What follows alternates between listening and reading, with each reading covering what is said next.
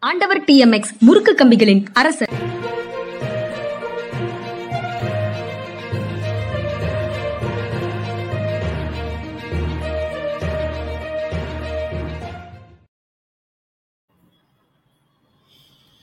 வணக்கம் இது மனிதா மனிதா அரசியல் திறனாய்வாளர் ஓய்வு பெற்ற ஐஏஎஸ் அதிகாரி திரு. பாலச்சந்திரன் அவர்களை நிகழ்ச்சிக்கு வரவேற்பதில் பெரும் மகிழ்ச்சி. வணக்கம் சார். வணக்கம்ங்க வணக்கம்.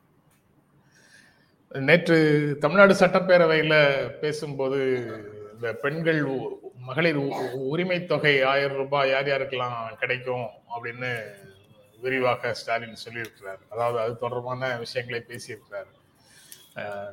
நாம இங்க ஏற்கனவே பேசியதைப் போல அவருடைய உரைகள்ல இருக்கக்கூடிய தன்மை அப்படிங்கிறது ரொம்ப முக்கியமானதாகப்பட்டது. தாய் வழி சமூகத்தினுடைய தொடர்ச்சியிலிருந்து மனித சமூகம் எப்படி மாறி வந்திருக்கிறது அப்படின்னு மனித சமூக வரலாற்று வளர்ச்சியினுடைய ஆ- ஆய்வை அதனுடைய ஒரு கூரை எடுத்து பேசியிருக்கிறார் சார். தாய்வழி சமூகமாக இருந்தது பிறகு உழவு உளவு கருவிகளை கண்டுபிடித்ததற்கு பிறகு எப்படி வேளாண் சமூகமாக மாறும்போது குடும்பம் குடும்பத்திற்கான வேலை பிரிவினை அப்படிங்கிற மாதிரி எல்லாமே வந்து பெண்களை எப்படி வீட்டுக்குள் சிறைப்படுத்தியது அதை எப்படி மதங்களும் பிற நிறுவனங்களும் உறுதிப்படுத்தின அப்படிங்கிற விஷயங்கள் எல்லாம் அந்த பேச்சில இருந்து மற்றவர்கள் அனைத்து வரலாறையும் அறிந்து கொள்வதற்கான ஒரு ஆர்வத்தை தூண்டும் விதமாக அந்த சட்டமன்ற பேச்சு இருந்தது. நீங்க எப்படி பார்க்கறீங்க சார்? இல்ல அது சிறப்பான பேச்சு. சந்தேகமே இல்லாமல் சிறப்பான பேச்சு. நோய் நாடி நோய் முதல் நாடின்னு சொல்லுவாங்க. அது மாதிரி what is the root cause of all this எதனால பெண்கள் வந்து பின்னுக்கு தள்ளப்பட்டார்கள் ஒரு வேட்டுவ சமுதாயமாக இருந்த வரைக்கும் தாய்வழி சமுதாயமாக இருந்தது. வேளாண்மை சமுதாயமான புதுசு புதுசுலையும் இன்னும் வந்து மிசோரத்துல எல்லாம் வந்து பெண்கள் தான் முன்னணியில் நிற்கிறாங்க விவசாயம் பண்ணுறது அவங்க பண்ணுறாங்க இந்த பழங்குடி மக்கள் மத்தியில் இன்னும் வந்து தாய்வழி சமுதாயங்கிறது ஒரு பெரிய எஸ்டாப்ளிஷ்டு ஃபேக்டர் இன்னும் இருக்குது அதை வந்து இவர் ரொம்ப சிறப்பாக சொல்லியிருக்காரு நினைக்கிறேன். நான் ஏற்கனவே சொல்லியிருக்கேன். பெங்காலில் வந்து ஒரு இது உண்டு ஒரு சொலோட உண்டு. துணி எக்டியில் செலட்டிக்கு ஷிக்காய் ஷிக்காவ் துணி எக்டில் ஓகே ஷிக்காச்சோ இட்டு ಮೇಟಿಗೆ ஷிகாவ் துணி எட்ட பரம்பரைக்கு ஷிகாச்சுன்னு சொல்லுவாங்க. ஒரு ஒரு பையனுக்கு சொல்லிக் கொடுத்தால் நீ ஒருவனுக்கு சொல்லிக் கொடுக்குறாய் ஒரு பெண்ணுக்கு சொல்லிக் கொடுத்தால் ஒரு பரம்பரைக்கே சொல்லிக் கொடுக்குறாய் அப்படின்னு சொல்லி சொல்லுவாங்க. அது நிஜம்தான். தாய் தாய்கிட்ட இருந்து தான் குழந்தைகள் வந்து முதல் கல்வியை வந்து கற்றுக்குறாங்க அதனால் தாய் என்பவள் சும்மா வந்து அப்படி ஏற்றி போற்றி பூட்டி வச்சிடக்கூடாது. அவங்க வந்து வெளியில் வர்றதுக்கு வந்து அனுமதிக்கணும் அப்படிங்கிறதெல்லாம் வந்து ரொம்ப முக்கியமான வார்த்தைகள். அது ரொம்ப சிறப்பாக வந்து முதல்வர் வந்து வெளிப்படுத்தியிருக்காரு. இங்கே இருபதாம் நூற்றாண்டுல பெரியார் போன்ற சமூக சீர்திருத்தவாதிகள் வந்து இந்த பிரச்சனையை அதிகமாக முன்னிறுத்தி பேசினாங்க. அதனுடைய விளைவாக தமிழ்நாட்டில் வந்து பெண்களுடைய படிப்பும் பெண்கள் இன்று வந்து பல்வேறு துறைகளில் வேலை பார்ப்பதும் ரொம்ப முக்கியமான டெவலப்மெண்ட்டாக இருக்குது அப்படிங்கிறதையும் அவர் சுட்டி காட்டியிருக்கிறார் அது தவிர குடும்பத்தையும் வெளியில வேலைகளையும் சேர்த்து நிர்வகிக்கிறதுல பெண்களுக்கு இருக்கக்கூடிய திறன். அதற்கு நிகராக எதுவும் இல்லை. அந்த உழைப்பு அவர்களுடைய உழைப்பு அனைத்தையும் நாம வந்து பொருளாதார ரீதியில கணக்கெடுத்திருக்கிறோமா?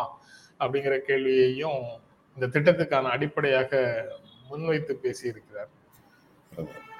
என் ஃப்ரெண்டு ஒருத்தர் வேடிக்கை சொல்லுவார். சமையல் அறையில் கால் மணி நேரம் நம்மளால் இருக்க முடியாதுங்க. ஏன்னா அங்கே போய் பார்த்தோம்னா சரி போன்விட்டா டப்பாவில் வந்து மிளகா மசாலா இருக்கும். எது எங்கே இருக்குன்னு கண்டுபிடிக்கிறதுக்கே நமக்கு ஒரு மாதம் ஆகும் அத்தனையும் சேர்த்து வச்சு நம்முடைய பெண்கள் வந்து கையாடுறாங்கன்னு சொல்லி ஆரம்பிப்பார். அதுலேருந்து ஆரம்பித்து எல்லா விதத்துலையுமே அவங்க வந்து ரொம்ப திறமைசாலி தான் சந்தேகமே கிடையாது. ஆண்களுடைய சகல விதமான தொல்லைகளையும் தாண்டி அவங்க தான் குடும்பங்களை நி- நிர்ணயிக்கிறாங்க. In spite of in spite of male people அவங்க தான் குடும்பத்தை நிர்வகிக்கிறாங்க. குழந்தைகளுடைய படிப்புக்கான பொறுப்பையும் ஏற்றுக்கொண்டு சொல்லிக் கொடுக்கறதுல இருந்து எல்லா விஷயத்தையும் சொல்றாங்க. அதுல அந்த பின்னணியில தான் நீங்க சொல்ற அந்த வங்க பழமொழி அல்லது வங்க சொலவடை வந்து ரொம்ப முக்கியத்துவம் பெறுகிறது. பெண் கற்கும் க- கற்கும் கல்வி வந்து ஊருக்கானது குடும்பத்திற்கானது அப்படிங்கிறது. இந்த ஒரு கோடி பெண்களுக்கு சொல்லுங்க சார். இல்லை என்னுடைய வாழ்க்கையில் எடுத்துங்க எங்கள் அம்மாவுக்கு வந்து கல்யாணம் பண்ணி வரும்போது எழுத படிக்க தெரியாது. ஆனால் எழுத படிக்க தெரியாத எங்கள் அம்மாவுக்கு வந்து அஹ், வில்லிபுத்தூரார் பாரதத்தில் வந்து ஆயிரம் செய்யுள் மனப்பாடமாக தெரியும். கல்யாணம் பண்ணி வந்ததுக்கப்புறம் தான் எங்கள் அப்பா வந்து ஆசிரியர் வச்சு அவங்களுக்கு எழுத படிக்க கற்றுக் கொடுத்தாங்க ஆனால் கல்யாணம் பண்ணி வந்த பொழுதே அவங்களுக்கு இந்த ஆயிரம் செய்யுள் தெரியும். என்னுடைய முதல் தமிழ் ஆசிரியர் வந்து என்னுடைய அம்மா தான்.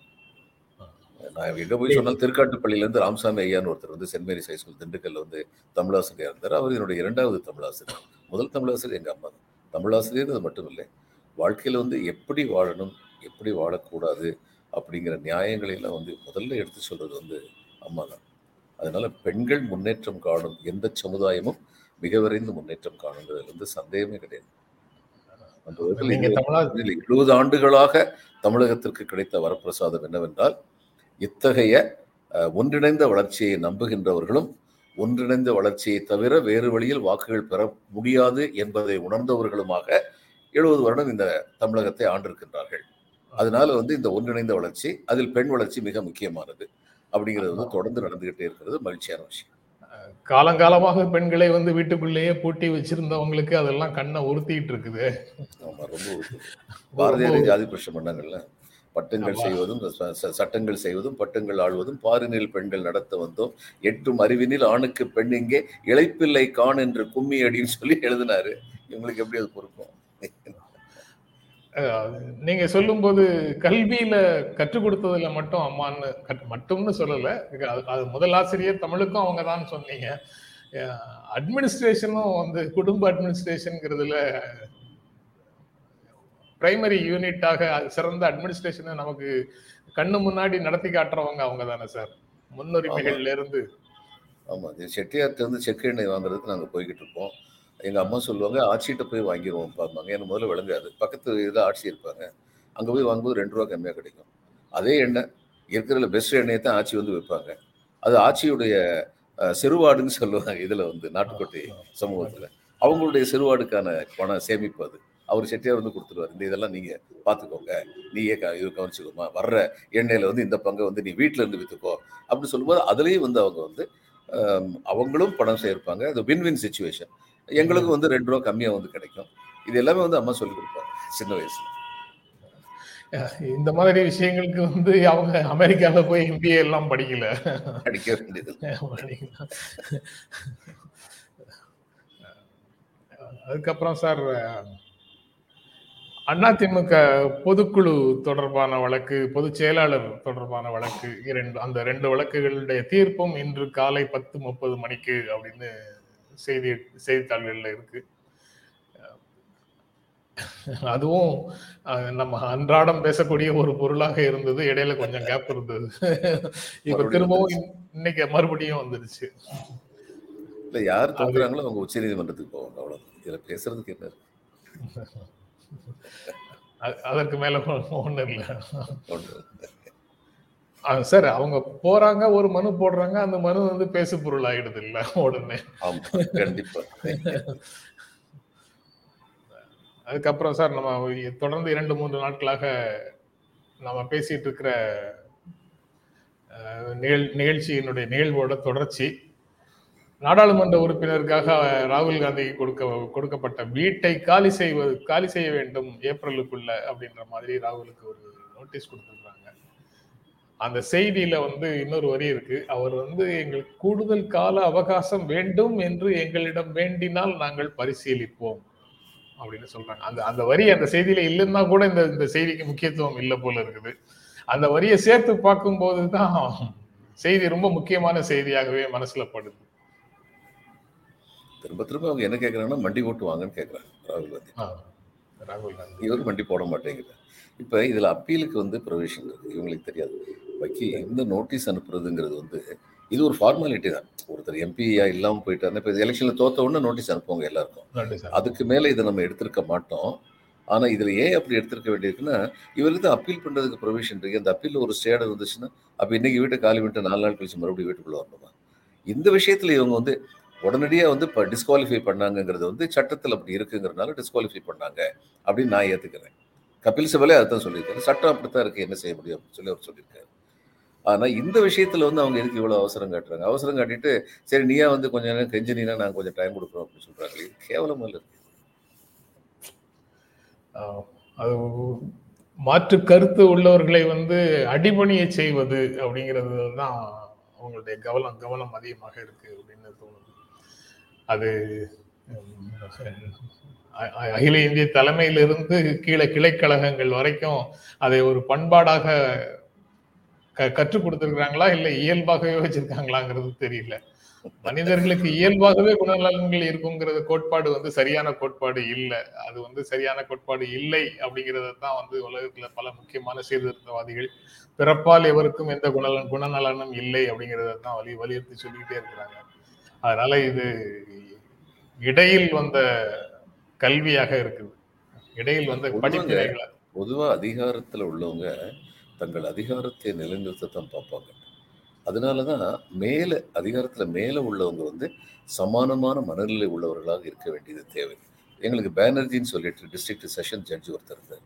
நான் அடிஷனல் கலெக்டர் இருந்தது அவர் பின்னாடி வந்து எங்களுடைய நேஷனல் அகாடமி ஆஃப் அட்மினிஸ்ட்ரேஷன் மசூரியில் வந்து லா ப்ரொஃபஸரெல்லாம் வந்து இருந்தார். அவர் வந்து ஒரு தரம் ஒரு விஷயம் சொன்னார். அவர் சொன்னார் மேஜிஸ்ட்ரேட்டாக இருக்கிறது ஒரு செஷன் ஜட்ஜி ஆன உடனே பாலச்சந்திரன் அவர் சொல்கிற முதல் வார்த்தை என்னை எது புண்படுத்துதுன்னா இனிமேல் இனிமே நான் ஆயுள் தண்டனை அறிக்கை நான் கொடுக்கலாம். மேஜிஸ்ட்ரேட்டாக இருக்கும்போது ஆயுள் தண்டனை கொடுக்க முடியாது. நான் ஆயுள் தண்டனை கொடுக்கலாம்.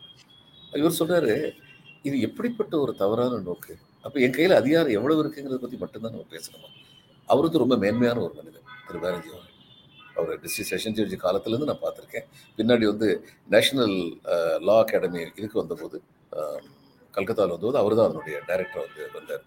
தொடர்ந்து பெரிய பெரிய பதவிகள்லாம் நேஷனல் போலீஸ் அகாடமியில் ப்ரொஃபஸராக இருந்திருக்காரு அதுக்கு காரணம் என்னென்னா அவருடைய உயர் பண்பு நலன்கள் தான் அப்படின்னு சொல்லி பல பேருக்கு வந்து இப்போ இதில் வந்து அரசு இதில் வந்து ஒரு ஒரு தடவை நான் எனக்கு ஃபேர்வெல் கொடுக்கும்போது நான் கேட்டேன். எத்தனையோ பேர் நீங்கள்லாம் வந்து என்கிட்ட பேசும்போது என்னுடைய கிளாப்ஸ் வந்து சார் நான் நினச்சேன் இந்த பேப்பர் ரெண்டு மாதம் நகலாது தெரியுமா? அப்படின்னு சொல்கிறத நான் கேட்டிருக்கேன். ஆனால் ஒருத்தர் கூட என்கிட்ட சொல்ல மாட்டேங்களே நான் நினச்சா ஏழு நாள் ஆறு பேப்பர் ரெண்டு நாள் ஆயிரும் அப்படின்னு சொல்ல மாட்டேங்கிறீங்களே. நம்ம ஏன் அந்த மாதிரி யோசிக்கக்கூடாது? ஏன்னா அந்த மாதிரி யோசிக்கிறதும் உயரிய பண்புனர் ஆனால் பொதுவாக அதிகாரம் கையில் இருக்கும் பொழுது அந்த அதிகாரத்தை துஷ்பிரயோகம் பண்ணுற man is a social animal அதில் வந்து அந்த அனிமல் பார்ட் வந்து டாமினேட் பண்ணிடுது. சோஷியல் பார்ட் வந்து கீழே போயிடுது. அதனால வந்து மேலே உள்ளவங்க ரெக்ரூட் பண்ணுறதை எப்படி பண்ணணும்? இப்போ நான் வந்து என்ன பெரிய மகாத்மா வந்தேன். அகாடமியில் சொல்லி கொடுத்தாங்க. நம்ம செய்ய வேண்டியது என்னென்னா நம் நாம் இருக்கிறது வந்து மக்களுடைய கம்ஃபர்ட் லெவலை அதிகரிக்கிறதுக்கு. முதல்ல எங்களுக்கு சொல்லிக் கொடுக்குறது அதுதான். அப்போ இதெல்லாம் சொல்லிக் கொடுக்கும்போது தானே இப்போ சில சில பேர் அல்லது பல பேர் மனசில் அது ஆழமாக பதியுது. அப்போ உயரிய பதவிகளுக்கு வருபவர்கள் எல்லாருக்குமே மேன்மை பண்புகள் இருக்க வேண்டும். அப்படி இருந்தால் தான் இந்த கீழே உள்ளவங்க இப்படி லெட்டர் எழுதுறதெல்லாம் எழுதாமல் இருப்பாங்க. மேலே உள்ளவங்களே அப்படி இருக்காங்கன்னு தெரிஞ்சா கீழே உள்ளவங்க இன்னும் ரொம்ப சந்தோஷமா லெட்டர் எழுதுவாங்க. அதுதான் இப்போ நடக்குது. அந்த sadistic pleasure statistic sadistic pleasure இங்கே நீங்க சொன்னதனுடைய தொடர்ச்சியாக நண்பர் ஒரு ஒரு கமெண்ட் ஒன்று போட்டிருக்காரு. அந்த அதற்கான பதிலும் இதோட சேர்ந்து வருமா அப்படின்னு உங்ககிட்ட கேட்க விரும்புகிறோம் சார் பொலிட்டிக்கல் அஃபேர்ஸ் அதில் இருக்கக்கூடிய சிக்கல்களை பற்றி பேசுகிறோம் ஆனால் இந்த பட்டாசு தொழிற்சாலைகளில் இருக்கக்கூடிய தொழிலாளர்களுடைய விபத்து மரணம் அதுக்கப்புறம் பாலாறு பாலாறில் மாசு ஏற்படுத்துதல் அதுக்கப்புறம் சட் நம்ம எல்லாத்துலேயும் எல்லாத்துக்கும் சட்டம் இருக்கு அமைப்பு இருக்கு. ஆனா நிவாரணம் மட்டும் நிவாரணம் இல்லை அந்த சிக்கல்கள் மட்டும் தொடர்ந்து நடந்து கொண்டே இருக்கிறதே அப்படின்னு ஒரு கேள்வியை கேட்கிறாரு.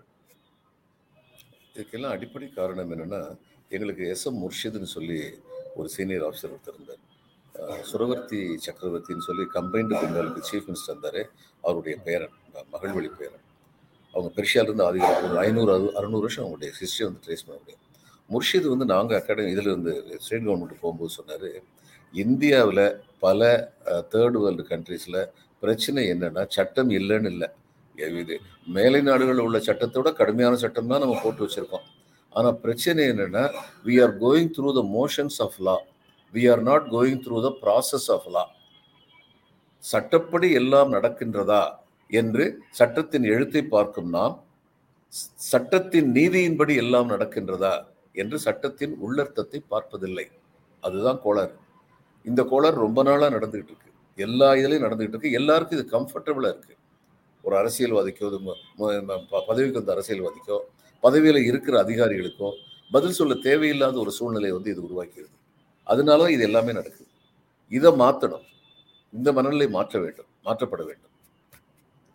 அப்புறம் சார் டென்சிங் நேற்று சன் டிவி விவாத நிகழ்ச்சியில ஐயா பாரதியின் வரிகளோடு நிறைவு செய்தீர்கள் சிறந்த பதிலடியாக இருந்தது அப்படின்னு நேற்று விவாதத்தை குறிப்பிட்டு சொல்றாரு. அதுக்கு பிறகு நேற்று சன் டிவி டிபேட் சம்பந்தமா கூடுதலாக நீங்க சொல்ல வேண்டியது இருக்கா சார்? நான் அதுக்குள்ள அடுத்த கமெண்ட் கிளிக் பண்ணேன் இல்ல சற்று பார்த்தவங்களுக்கு தெரியும். அதுல சரி. சீரியஸான டிஸ்கஷனும் இருந்துச்சு காமிக் ரிலீஃபும் இருந்துச்சு. எல்லாமே பார்த்தவங்களுக்கு தெரியும் அவ்வளவுதான். சி- சில சமயங்கள்ல காமிக் ரிலீஃப் இருக்கு சில சமயங்கள்ல ஆக்ஷன் மூவியா மாறிடுது அது. அப்புறம் லெனின் வந்து அரசு ஊழியர்கள் இன்றைக்கு பழைய பென்ஷன் கேட்டு வேலை நிறுத்த போராட்டத்துல இருக்கிறோம். இதை பற்றியும் பேசுங்க அப்படின்னு சொல்றாரு. இல்லைங்க இந்த பழைய பென்ஷன் தான் சரியா இருக்கும்னு நான் நினைக்கிறேன். அது காரணம் சொல்றேன் இந்த பொது பென்ஷன் சிஸ்டத்துல வந்து எப்படின்னா இந்த வேர்ல்டு பேங்க்லாம் நாங்கள் போய் நான் வேர்ல்டு பேங்க் ஒரு அட்வைஸரா போயிருக்கேன். வேர்ல்டு பேங்க் போகும்போது என்ன பண்ணுவோம் அஞ்சு வருஷம் குறைஞ்சது ஒருத்தர் அங்கே வேலை பார்த்தாருன்னா அவருக்குன்னு சொல்லிட்டு ஒரு பணத்தை பிடிச்சு பிடிச்சு வச்சிருப்பாங்க. இந்த கிராச்சுவிட்டி மாதிரி பிடிச்சு வச்சிருப்பாங்க. அதை வந்து அவங்க பெரிய பெரிய பேங்க்ல இன்வெஸ்ட் பண்ணுவாங்க. மியூச்சுவல் ஃபண்டு ஷேர்ல எல்லாம் அவங்க இன்வெஸ்ட் பண்ணுவாங்க. அதுலேருந்து வர்ற வருமானத்தினால இவங்களுக்கு பென்ஷன் அமௌண்ட் மாதிரி பெரிய அமௌண்ட் கொடுப்பாங்க. இப்போ இங்கே வந்து பிரச்சனை என்ன வருதுன்னா பாருங்க எல்லா இடத்துலையும் சரியான இடத்துல இவங்க முதலீடு பண்ணுவாங்களா? அப்படி பண்ணலைன்னா சரி இவங்க காசு அரசு ஊழியர்களுடைய காசு அத்தனையும் போயிருமே. மறுபடியும் வந்து கேரக்டர் லாஸ் அப்படிங்கிறது எனக்கு பெரிய பிரச்சனையா இருக்குது லாஸ் ஆஃப் கேரக்டர் இப்போ இது அதானி கம்பெனியில் வந்து முதலீடு பண்ணியிருக்காங்கன்னு இந்த பிஎஃப்ல இதுலேயே வந்து நேற்று வந்து ஒரு நியூஸ் வந்திருக்கு. இது அந்த முதலீடு பண்ணது வந்து அந்த நேரத்தில் முதலீடு நல்லா பண்ண நல்லா போய்கிட்டு இருக்க கம்பெனின்னு சொல்லி பண்ணாங்க. அதில் சந்தேகம் இல்லை. ஆனால் அந்த கம்பெனியுடைய ஆரிஜினை பார்த்தாலே அதில் வந்து எச்சரிக்கை வரணும். இல்லை இது அரசியல்காரங்களோட கூட தொடர்பு நெருங்கின தொடர்பு இருக்கிறதுனால இவர் இவ்வளோ வளர்றாரு. அதில் ஒரு பிரச்சனை வந்துச்சுன்னா இந்த ஷேர் எல்லாம் கீழே போகும். அப்போ அந்த மாதிரி ஷேருக்கு போயிருக்கக்கூடாது அந்த மாதிரியான முதிர்ச்சி இல்லாத ஒரு நேரத்தில் வந்து அரசு ஊழியர்கள் எந்த ஊழியராக இருந்தாலுமே சரி அவங்க பதவி ஓய்வு பெறும்போது அவங்ககிட்ட வந்து ஆமாம் உங்களுக்குன்னு சொல்லிட்டு இந்த இதெல்லாம் கொடுக்கலான்னு தான் வச்சுருந்தோம். ஆனால் அந்த இதெல்லாம் வந்து இதில் ஷேரில் போட்டதில் அந்த ஷேர் சரியாக இல்லாமல் போயிடுச்சு. ஒரு உதாரணம் சொல்கிறேன் ஷேரில் போடுறது இது மாதிரி எத்தனையோ காரணங்களால அவங்களுக்கு கிடைக்க வேண்டிய நியாயமான ஓய்வூதியம் தடுத்து நிறுத்தப்படுவதற்கான வாய்ப்புகள் இருக்கின்றன. அதனால இந்த பழைய பென்ஷன் கொண்டு வரதான் சரின்னு நினைக்கிறேன். அதே சமயம் இந்த ஓய்வு பெறுற வயசையும் வந்து அறுபதுல இருந்து அறுபத்தஞ்சா கூட்டணும். இன்னைக்கு இது வந்து ஏன்னா பென்ஷனர்ஸ் கொடுக்க வேண்டிய பென்ஷன் வந்து அரசு ஊழியர்கள் கொடுக்க வேண்டிய சம்பளத்துக்கு ஈக்குவலண்டா போயிடுச்சுன்னு வைங்க. அது ஒரு பெரிய சிரமம் தான் அரசுக்கு அதுல சந்தேகம் இல்லை நம்ம ஒரு தரப்பை மட்டும் பார்க்க முடியாது. அப்போ இன்னைக்கு வந்து லாஞ்சிவிட்டி ஆஃப் ஹியூமன் பீயிங்ஸ் வந்து இந்தியாவில் வந்து கூடிருச்சு. செவன்ட்டி ப்ளஸ் ஆயிருச்சு. நம்ம சுதந்திரம் அடைந்த போது லேட் தேர்ட்டியோ ஏர்லி ஃபார்ட்டியோ இருந்தது. இன்னைக்கு செவன்ட்டி ப்ளஸ் ஆயிருக்கு. அப்படி இருக்கும் பொழுது உடல் ஆரோக்கியத்தை பேணுபவர்களுக்கு அறுபத்தைந்து அதாவது ஸ்ட்ரிக்டாக வந்து அந்த டெஸ்ட்டை பண்ணணும். நீங்கள் வந்து அறுபது வயசுக்கு அப்புறம் வந்து எல்லா பிபியோடையும் எல்லா சுகரோடையும் இருக்க உட்கார ஒருத்தருக்கு வந்து இன்னும் அஞ்சு வருஷம் சம்பளம் கொடுத்தீங்கன்னா அவர் சேரில் உட்காந்து தூங்கிக்கிட்டு தான் இருப்பார். அதனால இதுல எல்லாம் வந்து மெடிக்கல் இன்ஸ்பெக்ஷன்லாம் பண்ணி ஆரோக்கியமான உள்ளவங்களுக்கு வந்து அறுபத்தைந்து வயது வரைக்கும் வந்து வே- வேலை இருக்கிற மாதிரி வைக்கணும். பல மேலை நாடுகள் அது மாதிரி வந்துருச்சு. அறுபத்தஞ்சு வயசுல தான் அவங்க வந்து அறுபத்தஞ்சு வயசுக்கு அப்புறம் தான் ரிட்டையர் ஆகிறாங்க அதனால it has to be look at in holistic way அது அரசுக்கும் வந்து எந்த அளவுக்கு பாதுகாப்பு கொடுக்க முடியும் ஊழியருடைய பாதுகாப்பை எந்த அளவு உறுதி செய்ய முடியும் இந்த ரெண்டையுமே பார்க்க வேண்டிய தேவை இருக்கு. நீங்க சொல்ற மாதிரி பிஎஃப் ஃபண்ட் அந்த மாதிரி மியூச்சுவல் ஃபண்ட்ஸ்ல எல்லாம் இன்வெஸ்ட் பண்றதுக்கு எதிராக ஊழியர்கள் கடந்த காலங்களில் போராடியதெல்லாம் நடந்திருக்குது. ஆனாலும் எந்தெந்த நிறுவனங்களில் எம்ப்ளாயீஸ் ஃபண்ட் ஃபண்ட்ஸை வந்து பென்ஷன் ஃபண்டோ பிஎஃப் ஃபண்டோ எங்கே எந்தெந்த நிறுவனங்களில் முதலீடு செய்யணுங்கிறதுக்கான வரையறை எதுவும் இல்லை. முன்னாடி எல்லாமே வந்து நாட்டினுடைய இன்ஃப்ராஸ்ட்ரக்சருக்காக செயலொழிக்கப்படுகிறதுங்கிற நம்பிக்கையில் அதை பற்றி எந்த கவலையும் இல்லாமல் இருந்தாங்க மக்கள். என்னைக்கு இருந்தாலும் அது மக்களிடத்துல இருந்து அரசிடமிருந்து திரும்ப வந்துடும் அப்படிங்கிற கான்ஃபிடன்ஸ் இருந்தது. இப்போ அந்த மாதிரி நம்பிக்கைகள் எல்லாம் தான் குலைந்து கொண்டு வருகிறது அப்படிங்கிறது ரொம்ப முக்கியமான செய்தியாக இருக்கு. இந்த செய்தியை பார்க்கும்போது. அது போக ஓல்டு பென்ஷன் ஸ்கீமு அதுக்கப்புறம் வேறு சில பணி நிலைமைகள் தொடர்பான கோரிக்கைகள். இது எல்லாம் அரசு ஊழியர்கள் ஆசிரியர்கள் போக்குவரத்து தொழிலாளர்கள் போக்குவரத்துலேருந்து ரிட்டையர் ஆனவங்க செவிலியர்கள் மருத்துவர்கள் போன்ற பல்வேறு பணிகளில் இருக்கக்கூடியவங்க கடந்த காலத்தில் போராட்டங்களை நடத்தினாங்க. அதுல வந்து அடுத்து வருகின்ற ஆட்சியில உங்களுடைய பிரச்சனைகள் தீர்க்கப்படும் அப்படிங்கிற உறுதிமொழியையும் அவர்களுக்கு அரசு கொடுத்து அரசு இல்லை சாரி முதலமைச்சர் ஸ்டாலின் வந்து அப்போ அப்போது கொடுத்திருந்தார். எதிர்க்கட்சி தலைவராக இருக்கும்போது கொடுத்திருந்தாரு. இன்றைக்கு இருக்கக்கூடிய நிதிச்சூழல்ல அதை என்ன செய்ய முடியும் அப்படிங்கிறது தொடர்பாக அவர்களோட பேச்சுவார்த்தை நடத்தி சுமூகமாக இந்த விஷயங்களை முன்னெடுப்பது ரொம்ப அவசியம் அப்படின்னு ஒரு உணர்வு வருது இந்த செய்திகளை பார்க்கும்போது. இந்த இன்னொரு கேள்வி டென்சிங் தான் கேட் கேட்டிருக்காரு. இந்த ஆயிரம் ரூபாய் உதவித்தொகை வழங்கும் திட்டம் சில ஆய்வுகள் நடத்திய பின்னே அறிவிக்கப்பட்டிருக்கிறது அப்படின்னு சொல்றாங்க அப்படின்னு சொல்றாரு. ஆமா அந்த யுனிவர்சல் பேசிக் இன்கம்னு ரெண்டாயிரத்தி பத்தொன்பதுலயே ராகுல் காந்தி அறிக்கை வெளியிட்டிருந்தாரு. இன்னைக்கு பதவி இழந்த கோலார் பே பேச்சுல அதையும் பத்தி பேசியிருந்தாரு. எனக்கு நெருக்கமான சில பொருளாதார வல்லுநர்களிடம் நான் ஆலோசனை கேட்டேன். அவங்க வந்து திட்டம் கொடுத்தாங்க. மாசம் ஆறாயிரம் ரூபாய் கடைக்கோடியில் இருக்கக்கூடிய மனிதர்களுடைய குடும்பங்களுக்கு மாசம் ஆறாயிரம் ரூபாய் கொடுக்கணும் அப்படின்னு அவங்க ஒரு திட்டம் கொடுத்தாங்கன்னு அதைத்தான் இந்த தேர்தலில் நாங்கள் ஆட்சிக்கு வந்தால் இதை செய்வோம்னு சொல்லியிருக்கோம்னு சொல்லியிருந்தாரு. அதே மாதிரி கிட்டத்தட்ட அந்த இதுக்கு அவருக்கு அவர் எந்த வல்லுநர்கள்ட்ட ஆலோசனை கேட்டாரோ அதே மாதிரி ரகுராம் ராஜன் அரவிந்த் சுப்பிரமணியன் ஜான் ரீஸ் அந்த ஒரு ஆறு ஆமா இவங்களை கொண்டு ஒரு குழு வச்சிருக்காங்கல்ல பொருளாதார ஆலோசனை குழுன்னு ஒண்ணு வச்சிருக்காங்க நம்ம என்னென்ன இங்க செய்ய வேண்டும் அப்படின்னு. தமிழ்நாடு அரசு பொறுப்பேற்றதற்கு பிறகு கொரோனாவை திறமையாக ஸ்டாலின் அரசு கையாண்டது அப்படிங்கிறது ஒரு பக்கம். ஆட்சி பொறுப்பு ஏற்பதற்கு முன்னாலேயே அது தொடர்பாக கூட்டங்கள் போட வேண்டிய நிலைக்கு வந்தாங்க. அந்த மாதிரி ஒரு சூழல் வந்தது. அதற்கு பிறகு ரொம்ப ரொம்ப முக்கியமாக எல்லாருடைய கவனத்தையும் பெற்றது வந்து இந்த ஆலோசனை குழு இந்த ஆலோசனை குழு எங்களுக்கு வழிகாட்டும் அப்படின்னு ஒரு ஆட்சியில் இருக்கக்கூடியவர்கள் சொல்றதே மிகப்பெரிய புதிய திசை ஜனநாயக திசை. அது இல்லைன்னா ஆட்சிக்கு வரக்கூடியவர்கள் எல்லா பிரச்சனைகளுக்கும் மக்களுடைய எல்லா பிரச்சனைகளுக்கும் தீர்வு என் தலையில இருக்கு. நான் ஒன்னொன்னா செய்வேன் அப்படின்னு தான் சொல்லிட்டு இருப்பாங்க ஒரு நிமிர்ந்து இருக்க வேண்டியதுதான் எல்லாரும். இருந்தாலும் அது தலையும் ரொம்ப நிமிர்ந்து இருக்கிற மாதிரி இருக்கும். அந்த மாதிரி இல்லாம இதுக்கெல்லாம் ஆலோசனை குழு இருக்கு வல்லுநர்கள் இருக்காங்க. அவங்க சொல்றத கேட்டு நாங்க நடப்போம். அவங்க கிட்ட கருத்து கேட்டு தான் செய்வோம்னு சொன்னதுதான் என்னை பொறுத்த வரைக்கும் முதல் முதல்ல அரசின் ஒரு சரியான திசையில போகுதுங்கிற உணர்வை எனக்கு கொடுத்தது. அந்த மாதிரி ஆய்வுகள் நடத்தியது. ஒவ்வொரு திட்டமுகத்துக்கு பின்னாலேயும் தீவிரமான ஆய்வுகள். அதாவது கடந்த காலங்களில் சமூக செயல்பாட்டாளர்களாக இந்த மாதிரி பிரச்சனைகளுக்காக போராடியவர்கள் துறை சார்ந்த விஷயங்களுக்கு போராடியவர்கள்ல பெரும்பாலானவர்கள் வந்து இன்று ஆலோசனை குழுக்களுக்குள்ள இருக்கிறாங்க. அவர்களால இருக்கக்கூடிய சிஸ்டத்துக்குள்ள அவங்க நினைக்கிறதெல்லாம் செய்ய முடியுமா முடியாதாங்கிறது வேறு விஷயம். ஆனா அவர்கள் கருத்து கேட்கப்படுகிறது அதையும் மீறி தான் இந்த முடிவு எடுக்கப்படுகிறதுங்கிறது தான் இந்த இடத்துல இந்த நீங்க கேட்கிற கேள்வியில உண்டான முக்கியமான செய்தியாக நான் நினைக்கிறேன். சார் இதுக்கு மாற்று கருத்து அல்லது கூடுதல் கருத்துகள்? இல்லை. மாற்று கருத்தும் இல்லை கூடுதல் கருத்தும் இல்லை. இதை ஏற்ற கருத்து தான் இருக்கிறது சார். தமிழ் ஓவரா சொல்லி கொடுத்துட்டாங்க சார் உங்களுக்கு.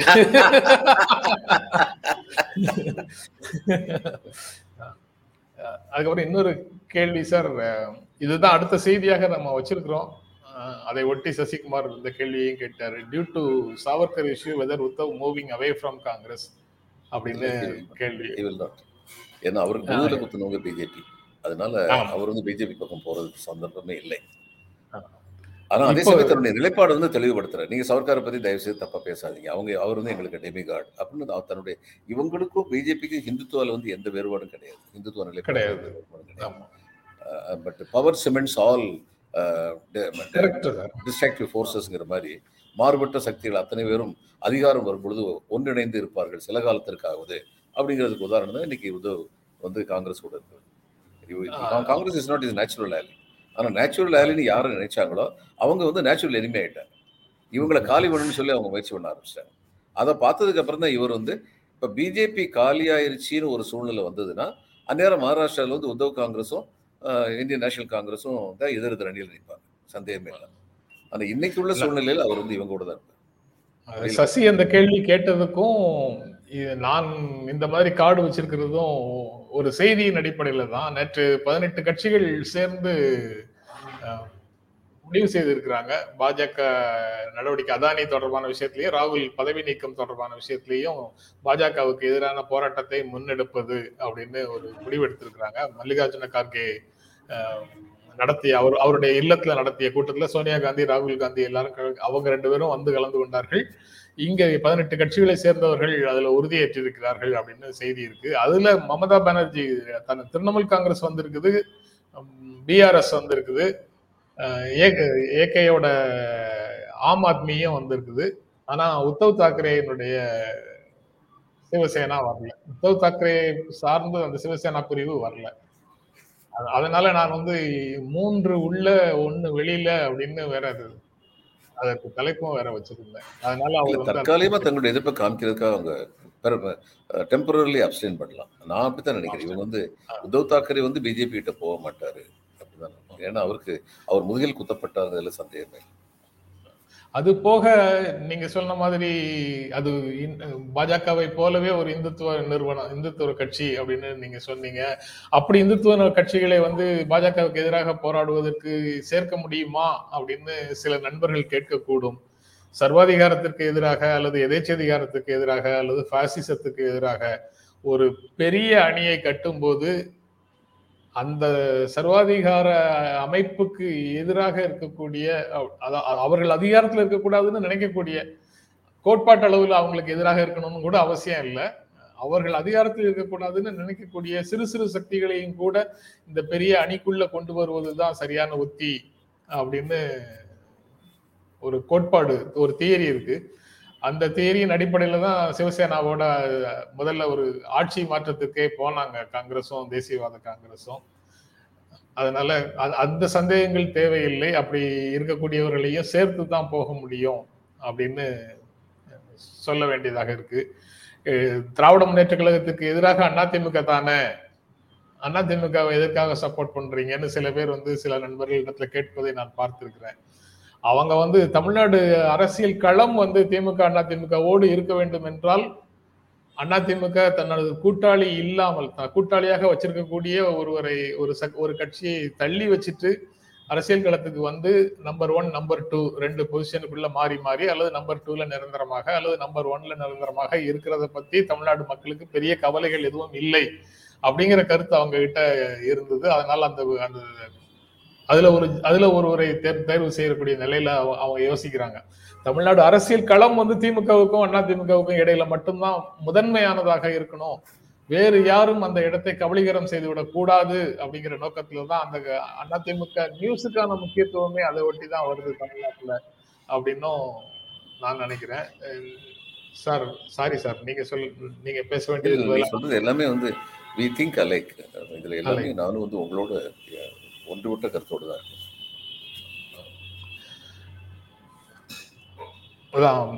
அந்த சூழல்ல இன்னொரு செய்தி இன்னைக்கு பார்த்தேன் சார். மாநில கட்சிகள் இல்லாம காங்கிரஸ் வெற்றி பெற முடியாது. டிஆர் பாலுன்னு ஒரு ஊடகத்துல தலைப்பு போடுறாங்க. தலைப்பை மட்டும் பார்த்து அப்படி தலைப்போட கடந்து கடந்து போறவங்களுக்கு இது ஒரு மிஸ்லீடிங் இன்ஃபர்மேஷனை கொடுக்குது. ஆனா உள்ள போய் பார்த்தா காங்கிரஸே பல முறை சொல்லியிருக்குது. மாநில கட்சிகளோட சேர்ந்து தான் பிஜேபியை வீழ்த்த முடியும்னு சொல்லியிருக்குது. காங்கிரஸ் தனியாக ஆட்சிக்கு வந்து விட முடியாது. அதனால அவங்க மாநில கட்சிகளை தங்களோடு இணைத்துக் கொண்டு ஒருங்கிணைத்துக் கொண்டு வழிநடத்த வேண்டும் அப்படின்னு பாலு பேசியிருக்காரு. ஆனா தலைப்பு வந்து இப்படி வருது. வழி நடத்துறதை பத்தி மட்டும் கட் பண்ணிட்டாங்க. கட் பண்ணிட்டாங்க. அதனால அர்த்தமே மாறி போச்சு. அனர்த்தமாயிடுச்சு அப்புறம் நேற்று சட்டமன்றத்துல நடந்ததாக ஒரு செய்தி சார்.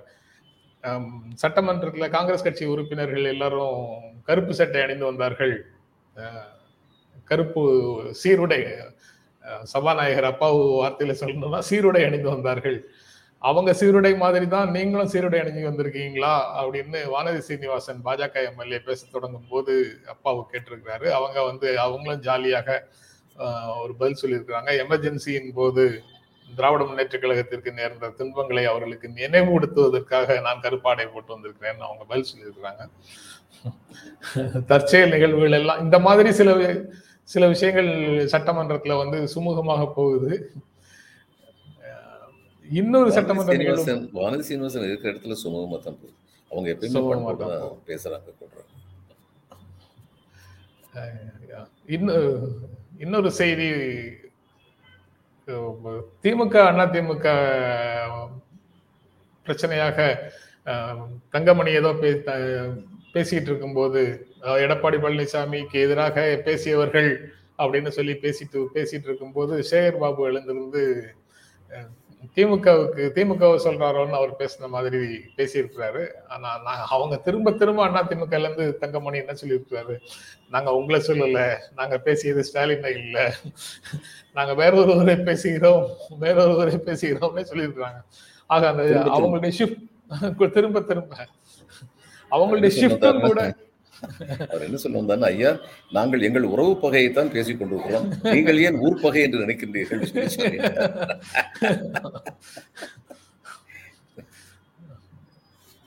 அவர் கிட்டத்தட்ட செய்திகள் எல்லாத்தையும் பேசிட்டோம் சார். ஒரு விஷயம் ஒருத்தர் வந்து நல்ல கேள்வி ஒருத்தர் கேட்டிருக்கிறாரு. அறுபத்தஞ்சுன்னு சொல்லி போயிட்டீங்கன்னா அப்புறம் இருபத்தஞ்சு வயசுக்காரங்களுக்குலாம் எங்கேயா வேலை கிடைக்கும்னு சொல்லி கேட்டிருக்காரு சரியான கேள்விதான். ஆனா நம்ம வந்து அந்த காலத்தில் சங்க காலத்தில் வந்து தமிழர்கள் வந்து பெரிய உலகத்திலேயே பிரசித்தி பெற்ற ஒரு சில இனங்களில் ஒன்றாக தமிழ் இனம் இருந்தது காரணம் அவர்கள் வேலை வாய்ப்பை தேடி போனவர்களாக இருந்ததில்லை. வேலை கொடுப்பவர்களாக இருந்தார்கள். They provided jobs they were not job seekers நம்ம நம்ம இளைய சமுதாயத்துக்கு அதை சொல்லிக் கொடுக்கணும். நீங்கள் வேலை வாய்ப்பை தேடி செல்லாதீர்கள். இந்த சிறு தொழில் குறு தொழில் இதெல்லாம் ஆரம்பிங்க. அதுக்கு இன்னொன்று என்ன செய்யணும் அதுக்கான ஆம்பியன்ஸ் வந்து கிரியேட் பண்ணணும் அதில் தான் திட்டங்கள் நடைமுறைப்படுத்துதல் எவ்வளோ முக்கியங்கிறது தெரியும். இப்போ போகிற இடத்துலலாம் வந்து இவங்க வந்து லஞ்சம் கொடுத்து தான் போகணும் அப்படின்னா அந்த சின்ன வயசில் யாருக்கு என்ன லஞ்சம் கொடுக்குறேன்னு தெரியாமல் எல்லா பணத்தையும் விட்டுட்டு வந்து உட்காந்துக்கிட்டு இருப்பாங்க. அப்போ அடுத்து வந்து நம்ம வந்து அடுத்த சமுதாயத்தை இளைய சமுதாயத்தை நீங்கள் மறுபடியும் பழைய காலம் மாதிரி யூ பிகம் ஜாப் ப்ரொவைடர்ஸ் வேலை வேலைன்னு தெரியாதீங்க. குஜராத்லேயோ மகாராஷ்டிரத்துலேயோ அவங்க யாரும் வந்து கவர்மெண்ட் ஜாப் அவங்களுக்கு பெருசாக தெரியல. அவங்களுக்கு ஐஏஎஸ் அவங்களுக்கு பெருசாக தெரியாது. ஆனால் அவங்களுக்கு வந்து ஐஆர்எஸ் இன்கம் டேக்ஸ் ஆஃபீஸர் பெருசாக தெரியும். ஏன்னா அவங்க எல்லாம் வியாபாரம் பண்ணுறாங்க அதனால நம்ம நம்ம பிள்ளைங்க வந்து இனிமேல் வந்து இந்த மாதிரிப்பட்ட தொழில்கள் செய்பவர்களாக தொழில் முனைவர்களாக ஆகிறது ரொம்ப முக்கியம் நம்முடைய எதிர்கால சமுதாயம். அதுதான் இந்த அறுபத்தஞ்சு வயசு வரைக்கும் வேலை பார்த்தாலும் இருபத்தஞ்சு வயசுக்காரங்க கவலைப்படக்கூடாது ஒரு சூழ்நிலை வந்து உருவாக்கும். அப்படின்னு சார் இப்போ நீங்க சொன்னதுக்கும் சாரி லைட்டர் வெயிட்ல தான் கேட்குறேன் ரெண்டு லட்சம் கோடி வே வேலை வாய்ப்பு அப்படின்னு கேட்கும்போது நிறைய பேர் பானி பானிபூரி விற்கிறதையும் சேர்த்து வேலை வாய்ப்பாக சொன்னாங்கல்ல சுய தொழிலாக.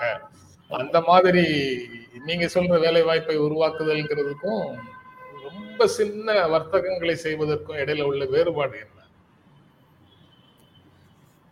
அதவங்க படி நம்ம இளைஞர்கள் படிக்கிறாங்க. இப்ப இந்த பானிபூரி விற்கிறவங்களுக்கு துரதிருஷ்டவசமா பானிபூரி பல பேர் வந்து படிக்காதவங்க இருக்காங்க. ரொம்ப நாளைக்கு முன்னாடி நான் டெப்ட் செக்ரட்டரி இருந்தபோது என்னுடைய சக இவர் காந்தின்னு சொல்லி தமிழ்நாட்டை சேர்ந்த ஒரு ஐஏஎஸ் ஆஃபீஸர் வந்து ஹோம் டிபார்ட்மெண்ட்டுக்கு வேலை பார்த்தார். ஒரு பையன் வந்து ஒரு கடிதம் எழுதி நான் அமைச்சருக்கு தனி உதவியாளர் இருந்தேன். ஒரு பையன் வந்து கடிதம் எழுதினார் கரும்பு ஜூஸ் விற்கிறேங்கய்யா இந்த கரும்பு ஜூஸ் விற்கிற இடத்துல போலீஸ்கார் வந்து ஒரு நாளைக்கு ஐம்பது ரூபா கேட்குறாரு என் ஜூஸ் வித்த லாபமே எனக்கு முப்பது ரூபா தானங்க வரும் அப்படின்னு சொல்லி எழுதியிருந்தார். அப்போ இதை வந்து நான் வந்து காந்திக்கு வந்து எழுதுனேன் இந்த மாதிரி ஒரு கடிதம் வந்திருக்கு அமைச்சருக்கு. என்னுடைய நண்பர் வந்து ஹோம் டிபார்ட்மெண்ட்லேயே இருந்ததுனால உடனடியாக வந்து அந்த சம்மந்தப்பட்ட இடத்தை பற்றி விசாரிச்சிருக்காரு. அதுக்கப்புறம் அந்த கான்ஸ்டபிள் அந்த இடத்துக்கே வரல. ஓடி போயிட்டார். இது இந்த சூழ்நிலை வந்து மாறணும். எதுக்கெடுத்தாலும் வந்து லீக்கேஜஸ் இருக்குங்கிற சூழ்நிலை மாறினா தான் இளைஞர்களுக்கு வந்து ஊக்கம். ஏன்னா இந்த படித்த இளைஞர்கள் வந்து அவங்க இது விற்க போக மாட்டாங்க. பானிபூரி விற்க போக மாட்டாங்க. அவங்க பானிபூரி விற்கிறேன்னா ஒரு நாளைக்கு மூவாயிரம் சமோசா விற்கிற இடமா வந்து பார்த்து பார்ப்பாங்க அவங்க. அவங்களுக்கு வந்து கல்வியறிவு இருக்கிறதுனால கனெக்டிவிட்டி வந்து தெரியும். அந்த கனெக்டிவிட்டி வந்து to do business easy to do business அப்படிங்கிற ஒரு சூழ்நிலையை வந்து அரசு உருவாக்கணும். எந்த- எந்தெந்த விதத்துலையோ நம்முடைய முதல் வந்து கவனம் செலுத்துறாரு. இதுவும் வந்து கவனிக்கப்பட வேண்டிய மிக முக்கியமான ஒரு ஏரியா அப்படின்னு நினைக்கிறேன். நீங்க சொல்ற மாதிரி நிறைய இளைஞர்களை பார்க்கவும் முடியுது சார். காலேஜில் படிக்கும்போது ஒரு செட்டாக சேர்ந்து படிக்கிறாங்க. அதே பையங்க வெளியில் வந்ததுக்கு அப்புறம் அவர்களே ஒரு குரூப்பாக ஃபார்ம் ஆகி வேலைகளை எடுத்து செய்றாங்க. தனியாக தனி நிறுவனமாக எடுத்து செய்றாங்க. இந்த மாதிரி பல் பல செட்ல வந்து பையங்க ஒவ்வொரு ஏரியாக்கள்லயும் வெவ்வேறு செட்டை பார்க்க முடியுது. அந்த மாதிரி வேலைகள் ஆமா இப்ப இதுல பாருங்க பெங்களூர்ல ஏர்போர்ட்டுக்கு போறதுக்கு எங்க இடத்துல இருந்து ஏர்போர்ட் போறதுக்கு உபர்ல போனா ஆயிரத்தி நானூறுரூவா ஆகுது. மேக் மை ட்ரிப்பில் நான் புக் பண்ணேன்னா எனக்கு வந்து ஆயிரத்தி இரநூறுவா ஆகுது. சில இளைஞர்களுக்கு ஒன்று கூடி சிஜேவி அப்படின்னு சொல்லி ஒரு வெப்சைட் ஆரம்பிச்சாங்க.